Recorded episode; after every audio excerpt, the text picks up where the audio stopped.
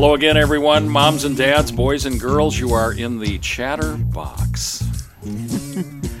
Colleen, this is go. unique. It is. It's going to take a uh, CPA during tax season. This is episode number 72, which was being recorded on Monday, January 9th, before all kinds of demons shook loose. So now we're recording on Monday, January 13th, St. Valentine Eve, as I understand. Yeah, episode 72 and last week uh, we were at episode 70 We were way Seven down. or We were- something. we were down to uh, 76. So, 76 so, so out we're, of order We're doing the uh, shuffle of episodes only because we're obsessive compulsive. And in the house is Father John Lovell. Say hi. Thank you for having me. Good to have you. In the name of the Father and the Son and the Holy Spirit. amen Remember, o most gracious virgin mary that never, was it known that anyone who fled to thy protection implored thy help or sought thy intercession was left unaided. inspired by this confidence i fly unto thee o virgin of virgins my mother. to thee i come before thee i stand sinful and sorrowful. o mother of the word incarnate despise not my petitions but in thy mercy hear and answer me. Amen. Amen. In the name of the Father, Father, and the Son, and the Holy Holy Spirit. Spirit. Amen. We're doing this for all the listeners that says I'm on the, the mobile app, and it goes from 71 to 73. well Here's the placeholder. yes yes so we're happy to get this one done We are. And good to have you in the house. The last time we tried to do this was uh, long distance, and our technology was uh, all demonized, Father. It's good I, to have you I in the house. love coming out to Dubuque. I was shocked how much snow you still have, despite the fact of how warm it's been the last couple of days. We, Wow. we got slammed last week. nine almost nine and a half inches largest single snowfall in eight years wow.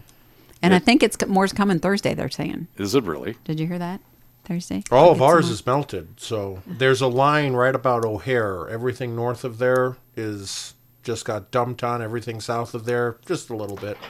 Well, we hold the record for the uh, for the most ten inches of flurries is uh, what we have. yes 10 inches of flurries heavy flurries So it's been a while. It was 2022 when you were last on the show. Father. Yes, so so long ago. lots of things going on. I think one of the big things we we ought to bring people up, and they probably heard it on your show. Well, let's do that first. The show is the big thing. We're carrying it on Saturday mornings at 10, I think you're carrying it at 11. 11 o'clock. See, I should know that. i'm looking for the calendar or the My producer Joseph Gallagher right now is rolling his eyes. So every week he's like, I have to go and call Tom and call Angela, make sure we have the show on at the right time. Yeah, we got it. You're right. It's at 11 o'clock Saturday morning. Hope in the Desert, which was the theme of last year's conference over in Beloit. But let's talk about the new podcast that we're airing. we were asked not only by you but by Angela Tomlinson, who is the uh, managing director of WSFI in Chicago, to do a radio show. She wanted me to do an hour every day. Sure, she did.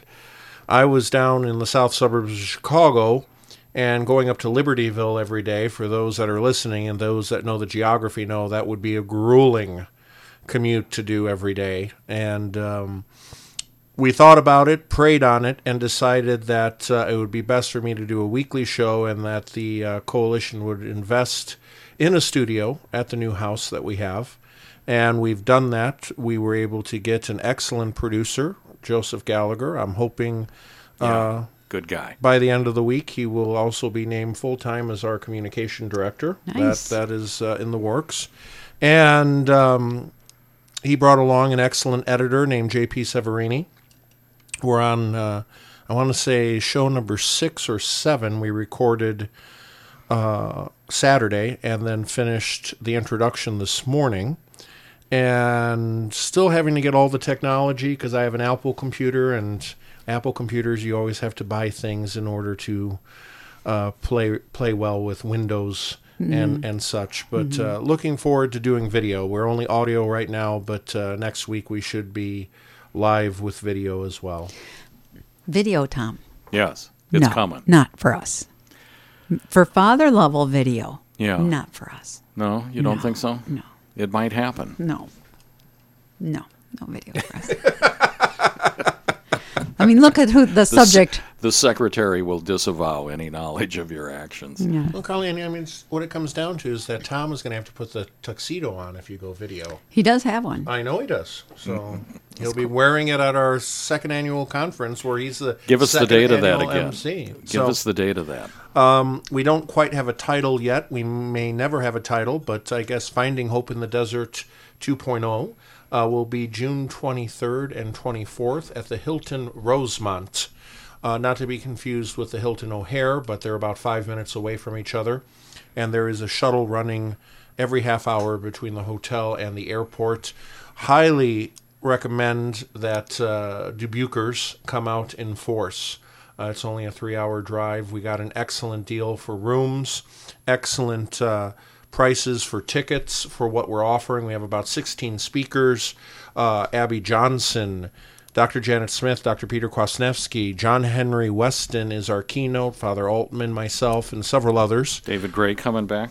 David Gray is coming back. We're flying him in from Germany. Unbelievable. Uh, I always uh, take pride in the fact that uh, along the Mississippi there were two great uh, Thomistic uh, communication centers Aquinas Communications in Dubuque and in St. Louis or Belleville, the um, St. Thomas uh, Communications, which was David L. Gray, still is, but now he's in Germany. Yeah, I I, enjoyed- can't. Go ahead. I enjoyed meeting, meeting his uh, acquaintance last year. Go ahead, Kylie. No, I, I'm just amazed at the level of speakers that you're going to have present. I mean, you just you just rattled off that list like it was nothing, but these are some big hitters in Catholic circles. Uh, you know, John Henry Westen. You mentioned he's doing a keynote. Is that what you said? He is the keynote Saturday nights. Um, but I mean, some others that I, I don't want to call them sleepers, but maybe a lot of Catholics are not aware of.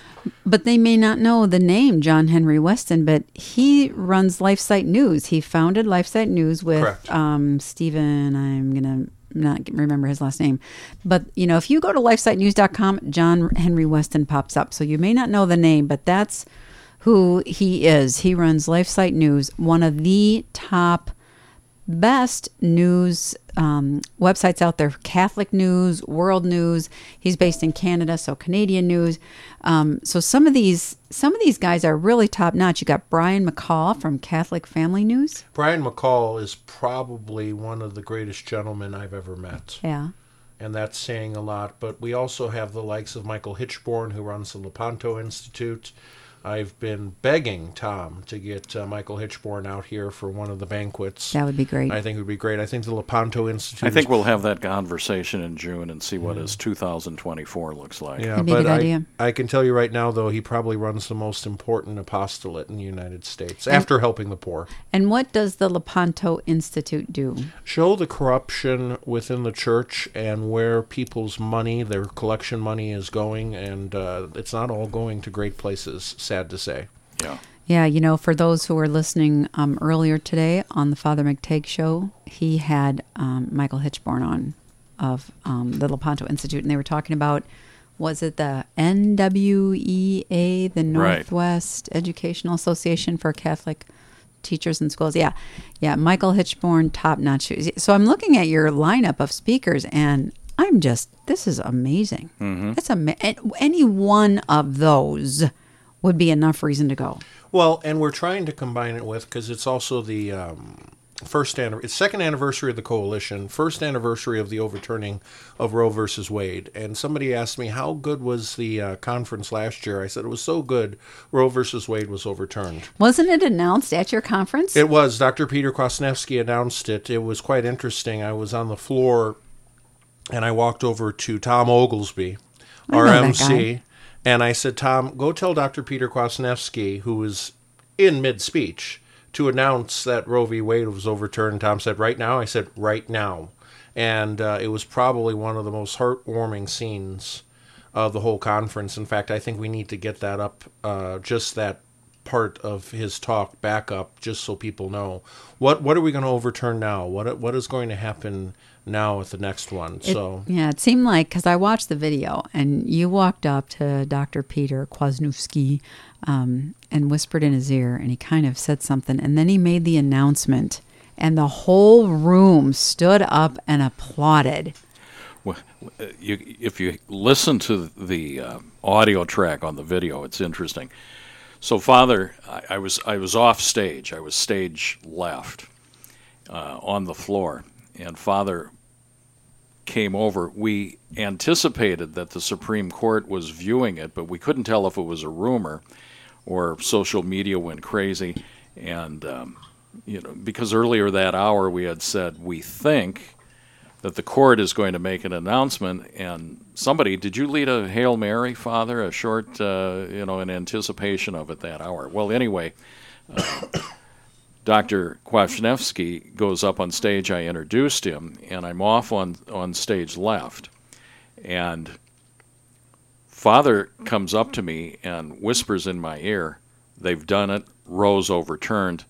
Tell Kwasniewski to make the announcement and he was just getting wound up on stage. He was, if you've listened to him, he was, he was moving. And I said to Father, I said, "You right now?" And he says, "Right now." And so I walk up the six steps to the stage, and Kwasniewski can see me out of the side of his his uh, his peripheral vision, and he's wondering what's going on. I can make eye contact with him, and I get up to him and I and I touch his elbow so as not to alarm him. I said, "Roe's been overturned. Make the announcement." And he says, "You want me to make the announcement?" And I said, "Yes, you." Mm-hmm. And he did, and the place went up for grabs. It did, and then we allowed uh, him to finish his talk, which was excellent. Um, Tom uh, told me, he says, I love Dr. Peter when he speaks, but uh, I always need an aspirin and uh, a glass of bourbon afterwards. And it's true because he's very much an academic.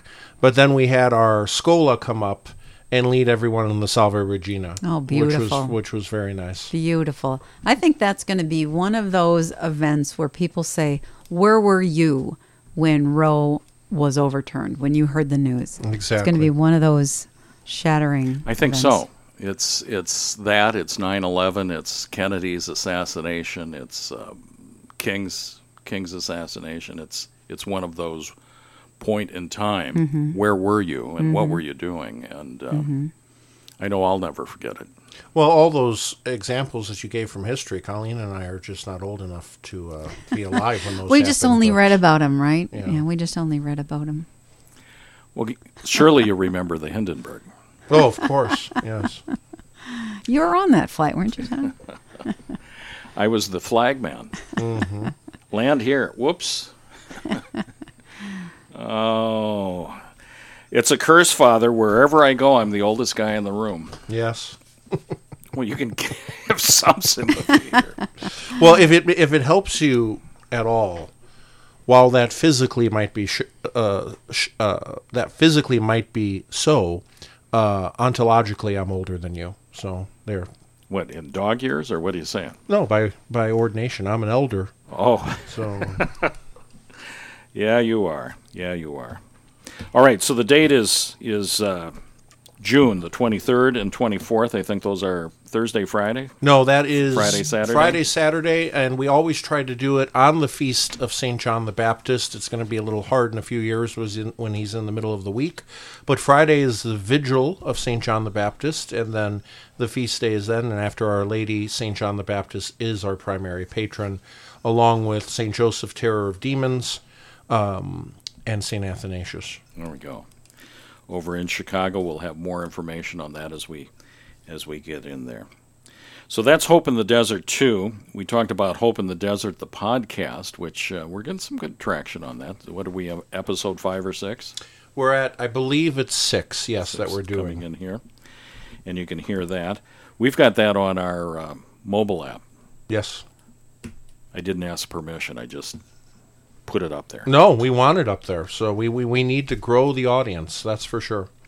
Got about five minutes left, uh, four minutes left before we uh, hit break number one. Father, good news for everybody that's been asking, uh, because in um, in 2022 you made the announcement you were looking for some property. You had um, 60, 80 acres, which did not happen, but what's the latest update? So, for those in the Dubuque area, if you're kind of wondering why we did not go with the Lourdes Friary in Cedar Lake, Indiana, 61 acres, former Franciscan Friary, we did our due diligence. We did an extensive um, evaluation of the property. We brought inspectors in, and the inspections just showed that there would have been just too much work that needed to be put in. The property was for sale for 2.1 million, which even in Indiana, uh, a very red state, was we thought pretty generous. So we we did due diligence because we couldn't understand why 61 acres, really in the suburbs, was going mm. for so low, and they were not budging on the price, 2.1 million, and they want they wanted us to close as quickly as we got the contract signed and so we said, no, we're going to do our inspections. And it was discovered that um, a variety of things, whether it was the well was poisoned, the septic was leaking, they had buried gas tanks that were leaking. We were told, at least in a 50 feet perimeter, we would have had to have. Uh, dig up two to three feet of the topsoil and just remove it. It was just poisoned. Wow. Um, the water table was too high, so there we could build no buildings with a basement. Um, and while it was very beautiful, it would have taken so much money to get it up to snuff. We decided to pass. And so we started to look for another property. And it didn't have to be in Indiana, but our parameters were preferably a red state, preferably near a major airport, so that we could get priests in and out and we found a house that's only about two years old. It, it was on a farm, and the uh, farmhouse about two, three years ago, the original one, at least as far as I know, burned down, and the owners built this one. It's about four or five bedrooms, and uh, in Northwest Indiana, and we're keeping the location private simply because we want it to be a safe house. We're hoping maybe in a few years to find a property similar to Lourdes that we can have our headquarters in that is public for people to know. But right now we're just we're just thinking of the priests and priests that need to get away either on retreat, whether they need short term or long term housing, they will have it. And uh, we just moved in, and uh, it's a beautiful piece of property. Um, if I took anyone from Iowa and transported them, like on Star Trek, mm-hmm. there, and they looked out the window, they would still think that they were in Iowa because you know once once you hit uh, Ohio, you have to go into western Nebraska before the view really changes. Well, we're going to beam you up in a minute here, Father. We're at the end of segment one of the of the um, lost episode seventy two of the chatter. We'll be right back after these announcements on FM 98.3 KCRD.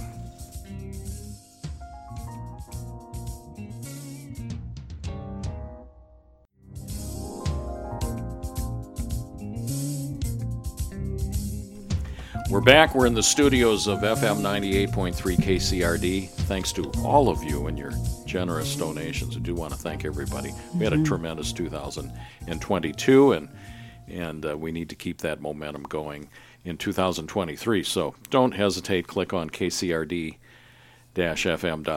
or go to the mobile app, and you can you can donate right online. It is very much appreciated. And this is the lost episode number 72. We finally got it on track, and we had to uh, we had to entice Father Lovell to come directly to Dubuque, bribe him with uh, dinner. Mm, at the Morocco. On the eve on, on St. Valentine's Day. On the eve of, yes. But I always like to remind everyone that they celebrate St. Valentine's Day, who was a celibate priest who died for the sanctity of marriage, similar to John the Baptist. Exactly. So I have two dates tonight Saunders and Father Lovell. Nice. There you go. Yeah. Nice. What else on the property over in um, in Indiana. That's uh, from what I've seen, all of the photos and all of the information you've shared with me. It looks like a tremendous location. No, and uh, Tom, I know you have a uh, trailer. We hope uh, you and your better half can come down to visit soon. Maybe wait until after Easter, as I uh, become a vegan during uh, Lent. But um, we are looking for an altar. And for those that have subscribed to our email, Um, our executive director, David Avignone, who does an excellent job, is raising money so that we can have an altar. First, temporarily in the basement. It's a finished basement, but we have an area picked out to uh, celebrate Mass, not just for myself, but for any of the priests that come. And then we have a 19th century barn. More than likely, we're not going to be able to save it, but we're hoping to use some of the timbers to build a small little chapel uh, for the priests. How about a barn-sized chapel? That might happen. You never know. So we'll, we certainly have the room for it. You know what those timbers are going to look like inside? They're you know two by 4s mm-hmm. are going to be six two by sixes, eight by eights. I mean, th- those are Oh, the the 19th century nails that are poking out right. of everywhere is great. We have a Quonset hut on the property too. Okay, what's a Quonset hut? So it, it almost looks like a, a mini airplane hangar. Okay. Uh, that they stored uh, farm equipment in, mm-hmm. and uh, I know that Quonset huts have been turned into chapels, and they kind of put a mm-hmm. facade mm-hmm. on it. I didn't know there were any Quonsets in Indiana. There you go. Yeah, there is. So, but um, so because you never know who's listening, what kind of altar are you looking for? Well, it would be a high altar for the traditional mass. So we often get asked, why do we defend the traditional mass? And I always say this since Traditionis Custodes came out, which only came out about three weeks after the coalition was founded, was that an attack on the mass is an attack on the priesthood. You have to defend both, and it's part of our heritage. And Say I'm saying that again, so everybody understands. That's that's deep. Say that again. An attack on the mass is an attack on the priesthood, plain and simple. And I'm very happy to be associated, and the entire coalition is with KCRD because I know that uh, all of you are also uh, great supporters of the Dubuque Latin Mass Society. And uh, we have to realize that when we drive around, like I drove today through Galena and then through to Dubuque to get here to the KCRD studios, you see how great Dubuque was 60, 70 years ago. And it's still a beautiful town. The Little Rome. The Little mm-hmm. Rome. Little Rome. And uh, that needs to be restored. It need it doesn't need to be updated. It doesn't need to be changed. It needs to be restored and we have to see those great convents that are now standing empty filled again. Yeah, and, we sure do. And we we have to realize the importance of the faith that was given from our fathers, whether it was from Archbishop Loras, whether it was from any of the great uh, saints that traverse this area, including Father Mazzuchelli, is that the importance of traditional Catholicism must be preserved. And I hate even saying traditional Catholicism because it's redundant. You yeah, cannot sure be Catholic without being traditional. We're a traditional based church and we should be proud of that, not mm. ashamed. And it's so important for us to focus on that. Colleen, what was the, the uh, quote? The final battle will be over marriage mm-hmm. and the mm-hmm. family. Yep. Sister Lucy from mm. uh, Fatima has said that w- that was what the Blessed Mother told her. and where do vocations come from? The family. You know, we keep praying in the uh, intercessions, and I'm not I'm not here to downplay this at all. Pray for vocations to the priesthood and the religious life. This is a mantra that's been going on our entire adult life. Mm-hmm. Yay? Yep. Yep. I think we've missed the point. And in the bellowing ox, we're going to put an ad. By, by the way, the next bellowing ox, we just got today the uh, printed copy. Yeah. We had the early edition, but we have the printed copy. There's a copy there. Did you get one, Colleen? I did. You handed me one, and um, it's awesome. Well, we're going to put an ad in here. The vocation shortage is not to the priesthood and the religious life. This is my opinion, Father and it should be yours. The vocation crisis is not a dearth of vocations to the priesthood or the religious life. The vocation crisis is to holy matrimony. I buy that. The no, vo- the, the the crisis is in the family. That's there's no doubt of that. So priests come from the family. Yep brothers and sisters and nuns come from the family. Exactly. Mm-hmm. When Catholics divorce at the same rate as the general population, when they abort, contracept at the same rate as when, when there is no discernible difference between Catholics in society and the Gentiles mm-hmm. in society. The vocation crisis is not with the priesthood. The vocation crisis is in our homes. It's holy matrimony, not marriage, holy matrimony. Father, I'm going to put you on the spot. Break down the concept of matrimony and, and its etymology and, and the whole sacramental piece. I'm put. I, we didn't rehearse this. I'm We didn't. In take us to school. in one sense, at least chronologically, it is the first sacrament. Now, before we have all the trolls attack me saying that it wasn't a sacrament before Christ, we have to realize that Adam and Eve was the first marriage.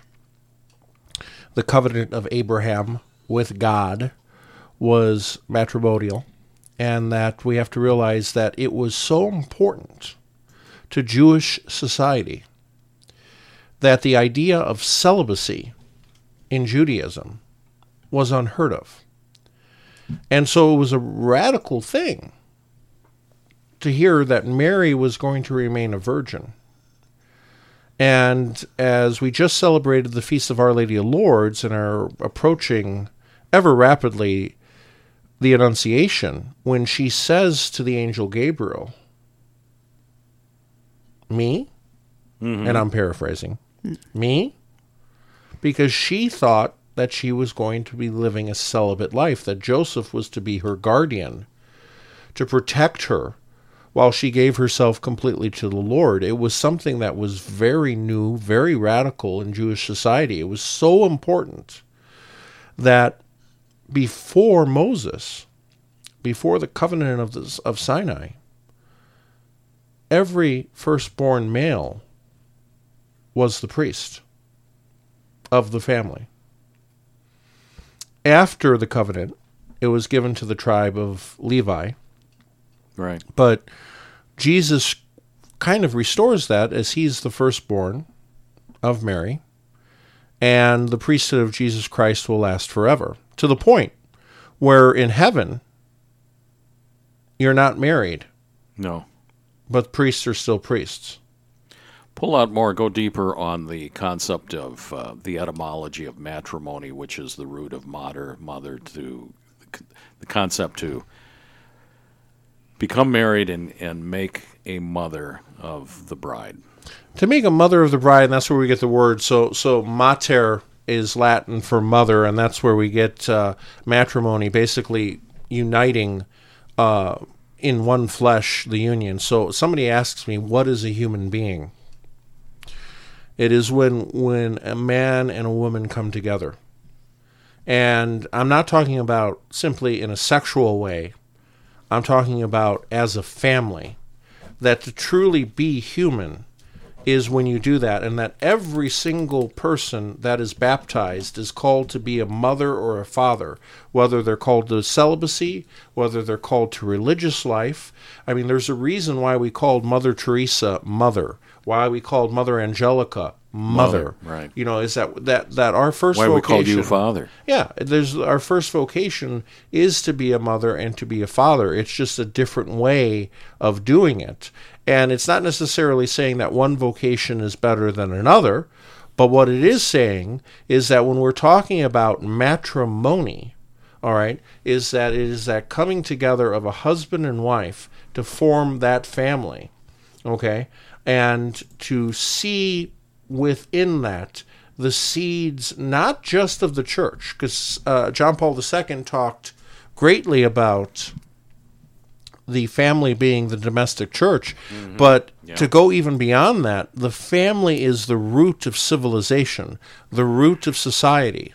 Okay, it is at the very heart of what makes, in on a local level, for those listening in Dubuque, what makes Dubuque Dubuque. It's not the government, All right. It's not the politicians. All right. It's not the laws. It's the family that it has to be at the center of everything that we do. So while we're on that soapbox, what say you about the Federal Bureau of Investigation? As they come on down after faithful Catholics who are, are entering into admittedly a, a, difficult road. I mean, marriage isn't easy. Well, nothing is easy, but uh, here, here they are, and they've now been investigated by the Federal Bureau of Investigation. Father, what do you, what do you make of that? That's news in the last seven or ten days. It's not surprising. Um, sadly, we've seen over the last ten years just absolute corruption in the Federal Bureau of Investigation. I might get my door knocked in uh, for saying that, but it's true. We've seen that time and time again, whether it comes to the Clinton, meaning Hillary, investigation, and they gave her a pass, um, how they treated President Trump. Why should we be surprised that they're focusing in on traditional Catholics? If somebody was to ask me, do you think that uh, the bishops might be behind this? I would say, why not? They're they're they're they're asking the FBI to get rid of what they consider to be enemies, which are traditional Catholics. Well, that's an interesting point because ha- have any of the bishops spoken out about this news flash? About I haven't seen anything on that. Any which bishop? It's um, said anything. Well, is it surprising when we were talking earlier about Roe versus Wade? Sure, we, we had a couple of bishops come out with good statements but we also had a lot of bishops either stay silent or come out with, well, we have to remember the life of the mother, or you know, they make these very neutral, bland statements. What do you make of the uh, the, the, point of view, the the, the mentality that says uh, the clergy are going to stand down in the public square and let this be the battle of the laity? Archbishop Fulton J. Sheen said as a reminder to the laity, it's not going to be the bishops, it's not going to be the priests, it's not going to be the religious that bring about the change in the church. It's going to be the laity. And the Coalition for Canceled Priests is first and foremost a lay led sure, organization. Right, right. And people have to realize that you just can't expect, oh, well, we have a good priest, he'll take care of everything. That's not how it works. It is the laity's job to go out and evangelize, to be the true Say missionaries. That again. Say that again. It is the lady's vocation. I said job first, but I'll say vocation now. To go out and proclaim Jesus Christ. There's a reason why the priest says, Ite missa est at the end of it Mass. It is finished. Well, go you are sent. Yeah is a better translation. But what do you make of the what do you make of the laity? And I hear this, Colleen. I know you and I run into this all of the time. They say, when is when is the bishop going to do this, or when? How come the cardinals the, or the priest? And I get that to a degree, but get over it, isn't it? The laity's job to uh, pick up the gauntlet and stand in the breach. Well, if we're gonna, if we're going to let the family be the domestic church, it has to be you know, it, it, it really is. I mean, let the let the priest be at the altar. There's a reason why we have, and really up until Second Vatican Council, why you had a divide. It wasn't a divide to keep people out. It was a divide to show where the vocations in the church are. So if you went to your parish in the 1950s, you would notice there was an altar rail. And who were the only ones that were allowed in the sanctuary? The priests and the ministers and the ministers being the deacon, the subdeacon, mm-hmm. and also the acolytes, or what we like to call back then the altar boys, which were usually, not always, but usually young men thinking about the priesthood. Then you had the altar rail, which was not necessarily a divide, it was an extension of the altar. And beyond that, in the nave, you had the laity. And churches, for the most part, were in the shape of a cross, at least Latin churches. Right. And it, it showed the head and the body. And it showed the importance of what the laity have to do. And what we have now is we talk about active participation all the time, and everybody thinks active participation means being a lector, being an extraordinary minister, not a Eucharistic minister, an extraordinary minister. Right. And we, we fail to realize that no, active participation is take what you receive at Mass and go out and bring it to everyone that you meet. And so I had a housewarming. We had two housewarmings, Friday and Saturday, at the new house. The Saturday one turned into the 20, 30 something crowd, what I like to call the millennials and the Zoomers. Okay. Mm-hmm. So I had the boomers on Friday and I had the Zoomers on Saturday. It's Generation X. I'm just right there in the middle. And, uh, you know, I, I told all of them that are younger, I says, you want to see great change in the church? Well, you have to bring it about. You raising your families. They're now in their late 20s, early 30s, and uh, they're starting to have kids. We had, it was a very noisy house with the kids running around, toddlers. But it's just to say to them is like, look, don't expect us to do this, the canceled priest. We're going to do what we can. But it's really, if you want to bring about change in the church, you have to do it. You have to stand up and fight for it. Well, and I think that's a, a good reminder to everyone is we can't control what the bishops do. We can't control what the priests do. We can't control what the cardinals do. We can only control what we can Bingo. do. Bingo. So it really comes down to what, well, I need to stop complaining about others and what they're not doing and say, what can I do? Got to believe that. Exactly. Father John Lovell, the founder of the Canceled Priest Coalition, is in the house, and we'll be back with segment three of the lost episode 72 Lost in on, space. on the Chatter podcast here on KCRD.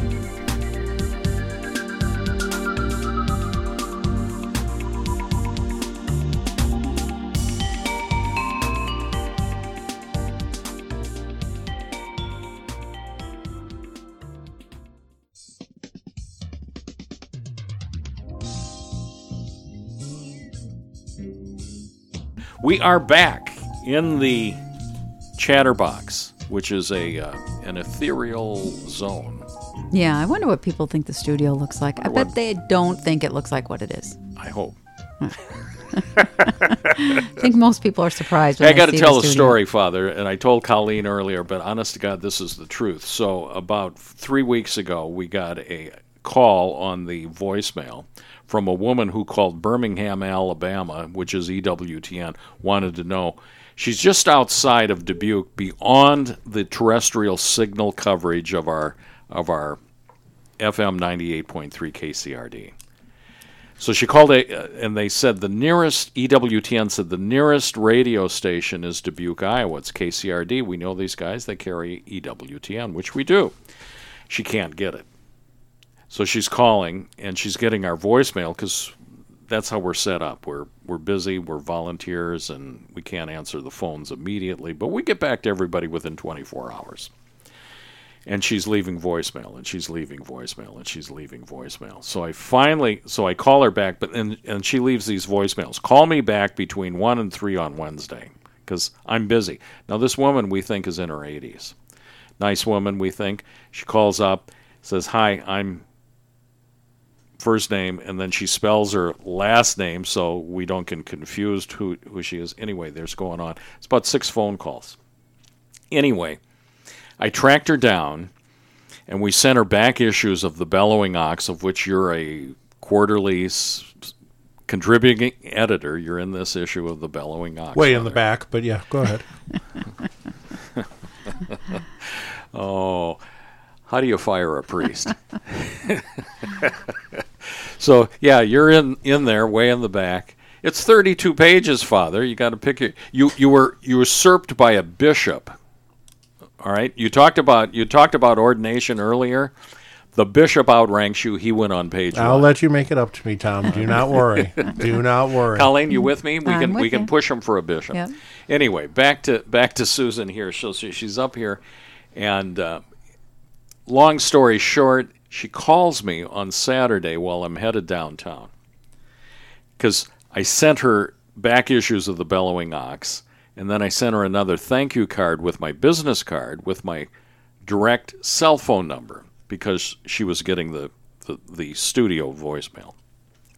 So now she calls me frequently. She calls me. she look she she says, "Tom, I've got a plan, and my son is coming over here soon, and I'm going to tell him that I want him to sell this property and move me to East Dubuque, Illinois, because then I can get your radio signal." That's awesome. So I'm just driving down the road, both hands on the wheel, and I'm thinking, I love this woman. And so I say to her, Susan, I love you, I love you, I love you, I love you. And she says, Mr. Oglesby, are you a married man? And I said, Well, as a matter of fact, for 40 years I am. She says, Well, I sure hope you're not some gigolo coming on to an old woman. I said, It's a it's a figure of speech. And she says, Well, I'm still seriously considering moving to East Dubuque just to hear your radio station. Well, You got a story that can top that, Father? Well, I know it's just I could say this is that KCRD could always get uh, what uh, what we call in Chicago the Big 89 has. Oh, uh, an antenna baby. that's so big that at night you can hear it in Maryland. I'd you know, love so- to have that here. Whoa. I don't know that any of us could afford the electric bill. No. I and I don't know if all of Iowa has an antenna that big, but yeah. No, I don't think anybody's got 89 is WLS 50,000. When I was a kid, this is, I know before you, it was the nation's rock radio. yeah. Bob Sirott and, and uh, um, Larry Lujack and, Larry Lujack, who is the mentor of Rush Limbaugh. yeah. oh. yeah. Wow. And little, little Tommy Edwards and, Yes. and um, yeah. Do, Love do it. we have a, a, a- a quick story I could tell? Go for it. So Rush told this. I heard it from him maybe a year before he died. Rush Limbaugh. Rush Limbaugh. Um, he thought he made it when the Big 89 picked his show up. This is probably in the late 80s, early 90s. And uh, he was telling this story about how uh, women have to stop farting while driving. that uh, they're causing accidents This is a priest talking. they're causing accidents. This is I'm quoting Rush Limbaugh, so it's clearly okay for the radio. Uh, they are causing accidents. It's something that men do not do in the car. men rarely do it, and women need to stop farting. Well, the news director at 890 WLS pulls the show. Stop it. They they go to blank air Stop Wow. it. Oh, because during the show? during the show because he thinks this is completely impro- uh, inappropriate. Well, Rush wasn't saying the F A R T word. He was saying an old word that I think comes from the French, F A R D, farting, Oh. which it means to apply makeup. And so when he said that they need to stop farting in the car because they're causing accidents, he was completely right. Well, that's a good story. Bless me, Father, for I have sinned. I farted while driving. I was. I was. No, I've never done that. I've never done that. Father John Lovell in the house. He's with the canceled priest. Want to remind everybody about the June event over in um, north of O'Hare. It's at Rose, Rosemont, the 23rd and 4th of of uh, of June. And I pulled out my calendar. That's a Friday and Saturday. You don't believe the uh, the lineup. You pulled up the website. I couldn't Colleen. believe it. I had to reboot What the computer. lineup. Jesse Romero, who is in Dubuque on Mm-hmm. March 15th. 15th. You're going to be back in the house Yep. in March in about a month. Dr. Peter Kwasniewski, Father James Altman, Father John Lovell. Well, we get him all the time. Dr. Janet Smith, John Henry Westen, Who's our keynote? keynote. Brian McCall. What's his background? Uh, he is an attorney, son who's a priest missionary down in Portugal, and he is editor in chief of Catholic Family News. Doug Barry will be in the house. Father Scott Duvall, Kennedy Hall, the Canuck. Yep, the Canuck. Well, two Canucks with John Henry Westen as well. Oh, that's right. But Kennedy's got a good way of saying it's a boat. A boot, yeah. A boot. This uh, Michael Hichborn's coming down, Liz Yore, and David Gray from um, well from St. Louis by way of Germany. Yes, Was and he over there for five years? Yeah, and uh, we do have a few more. Uh, one that uh, we just announced, Abby Johnson, as I mentioned earlier, that uh, is very important. So uh, please get your tickets. Tickets are going fast. We're about 25% capacity, and we've only begun advertising. Mm. That's great. Uh, mm-hmm. February 1st, we were at 25% capacity. So we, we can only hold 500 and uh, tickets are going fast. It's in a great location. Everybody's like, "Well, I don't want to go to Chicago because I might get shot." It's not Chicago; it's Rosemont, and uh, Tom Oglesby is very familiar with Rosemont. It is a very safe yeah, town. Good place. It's up near the airport. You're uh, 20 miles away from the loop, so easy access, easy in, easy out by train, by by automobile, and uh, by air. Exactly. You got it. And this is important. This is important. Speaking of important, Father, what is going on with Mel Gibson? Did you catch that story?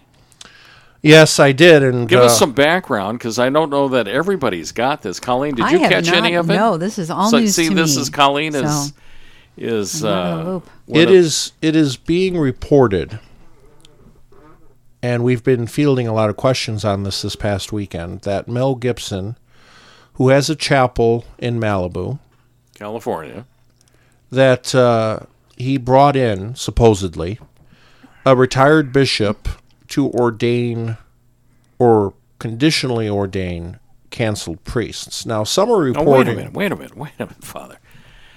Once ordained, always ordained.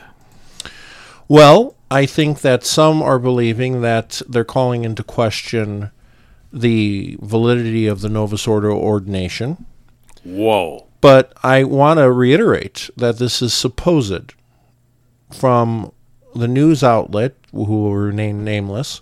They um, they didn't really give a lot of hard facts, um, and so we've been fielding a lot of questions because it was we being the can- the, the, coalition coalition for canceled priests. And look, we're not the only group in town that helps canceled priests. We know it, but uh, you know, anytime that something's coming up indirectly, we sometimes have to field questions. Now, I do want to say this: is that there's terms that are being bandied about. So we have ordination, we have right. conditional ordination. Never heard that. And then we have, and I'll explain that. And then we have a term that's being used by some of the media called reordination. Now that's a term, in my opinion, I'll have to double check with my canonist and my theologian.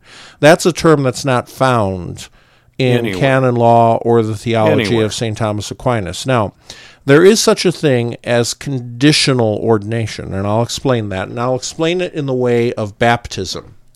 So, before the Second Vatican Council, it was the proper duty of the church, if any Anglican in England or Wales converted, to conditionally or conditionally baptize them, meaning that in Latin, of course, they would say, If you are not baptized, I baptize you in the name of the Father and of the Son and of the Holy yeah, Ghost. Yeah, we get that. We get that. We and uh, that. we have you know some great saints, such as St. John Henry Newman, who did that and happily. And Paul VI decided to abolish that. I think abolish prematurely. What? The the idea that they should be conditionally baptized that we should accept that if you if anyone says even if you're not a catholic you pour water thrice over the head and say i baptize you in the name of the father and of matter, the son and of the holy and form, ghost water yeah. and, and form but it's not only matter and form it's intention but the problem is is that what we've discovered now especially with a lot of protestant uh, denominations is that they're not using the Trinitarian formula for they're baptism. For baptism, mm. they're saying we baptize you in the name of the Father and the Son well, and not, the Holy it's Ghost. Not limited to the Protestants. There were uh, some priests up in, in and I'm going to get to that. Mm-hmm. I'm going to get to that in a moment. Detroit and mm-hmm. elsewhere, Colleen. I'm going to get to that in a moment. But you also have Protestants who are just baptizing in the name of Jesus or baptizing in the name of the Creator, the Redeemer, and the Sanctifier. All of this is invalid. And you bring up an excellent point that the Congregation for the Doctrine of Faith under Francis uh, now they're called the dicastery of the doctrine of faith. I when somebody Is that tells a downgrade, by the way. I don't know if it's a downgrade, but in Latin, congregation dicastery, it's pretty much the same thing. I mean, there, it was a mm. dicastery, and now they're just not calling it a congregation. Okay, but uh, they made it clear that if you were baptized with the words "we" instead of "I," the pronoun, mm-hmm. that it was invalid. What are your pronouns?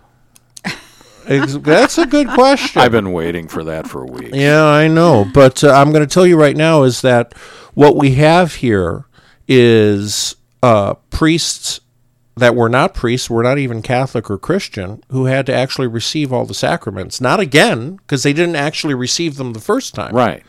And so, So beginning with baptism, which Beginning is with the entry baptism, into the church, entry into the by church, way of they had- sacramental life in the church, then they had to then they had to receive first confession, first Holy Communion, confirmation.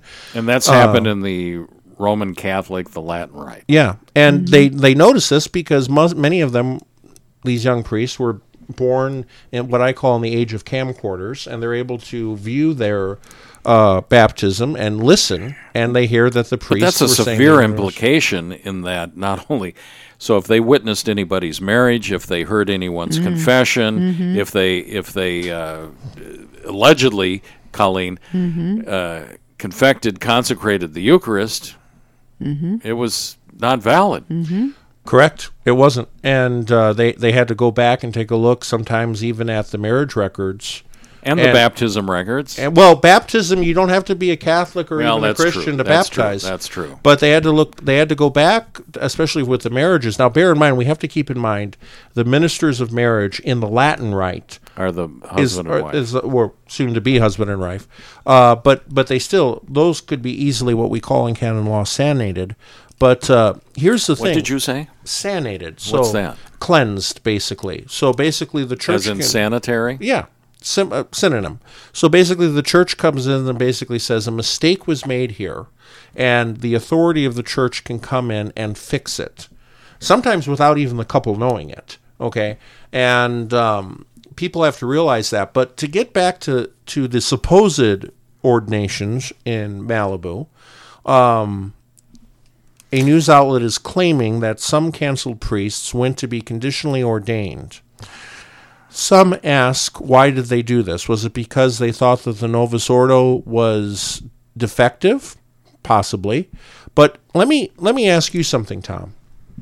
If you were ordained by Theodore McCarrick, now that we know everything about him, and we know that it's not just form and matter, but it's also the intention of the ordaining prelate, of the bishop, would you have a qualm about whether or not you're ordained? You can't determine Mr. McCarrick's intention. You have to assume that his intention was for valid ordination. That is correct, but we could say the same thing about the Anglicans before Vatican II, but the Not church so, not so. That was that was. I'm going to disagree with you on that. Mm-hmm. That was it was uh, who who. There wasn't succession. There wasn't apostolic succession. That was uh, investigated and understood that all of the bishops. But I'm not talking about Anglican ordination. I'm talking about Anglican baptisms. And we've already determined that well, baptism. You you just you just talked to baptism. That's lay what I pe- mean. Lay people and others Yeah. can do that. But we're, you're asking about holy orders. That's an entirely other conversation. but but sacraments are sacraments and all of them need matter, form, and intention. So if I But, as the but, minister but the, the, the ministers are not the same in all issues. Baptism and holy matrimony, um, you know, it's it's the husband and wife in holy matrimony. It's it's any faithful Catholic, but confirmation must be by a bishop unless authorized by a to, correct to the, a the priest. the priest is an extraordinary minister of confirmation. last Some- rites with uh, extreme unction. Correct. Last rites need to but be. but here's here's the thing, Tom. It comes down to intention. So if I went through the motions to baptize somebody and even use the correct formula, but I was saying to myself completely, I do not intend to do this. But it's how an do we know? invalid bap- How do we know? How do we know? And isn't the default position that that is the intention to do the sacrament as for the church, unless there is some sign that that is not the intention? But that's that's the post Vatican II version. What I was explaining is that what we see before Vatican II, the church, even with the Anglicans, and we can all be in agreement that the Anglicans before Vatican II were using the Trinitarian formula for baptism. Sure. We still said that there might be a slight doubt whether or not that they're valid. And so if there might be a slight doubt, we're going to conditionally do it. That's not because we necessarily think that it was wrong or invalid, but just to cover our bases. So when I see somebody like Theodore McCarrick, who more than likely was a KGB agent, when I see some of the other bishops, some of whom now dead, who were considered to be Satanists, you know, we can call into question whether or not for the intention.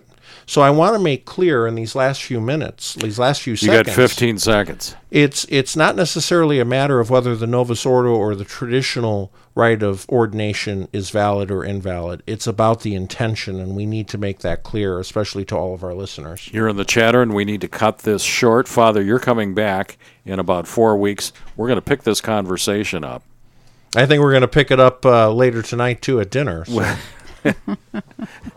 But we can't get all of the listeners in the bus right now. You're listening to the chatter. This is the lost episode of 72 with Father John Lovell. Colleen, let's end with a prayer. In the name of the Father, the Son, and the Holy Spirit. Amen. Glory be to the Father, and to the Son, and to the Holy Spirit, as it was in the beginning, is now, and ever shall be, world without end. Amen. you don't get this kind of radio up and down the dial. In the name of the Father, and of the Son, and of the Holy Spirit. Amen. Tune in again next week to the chatter. We love you.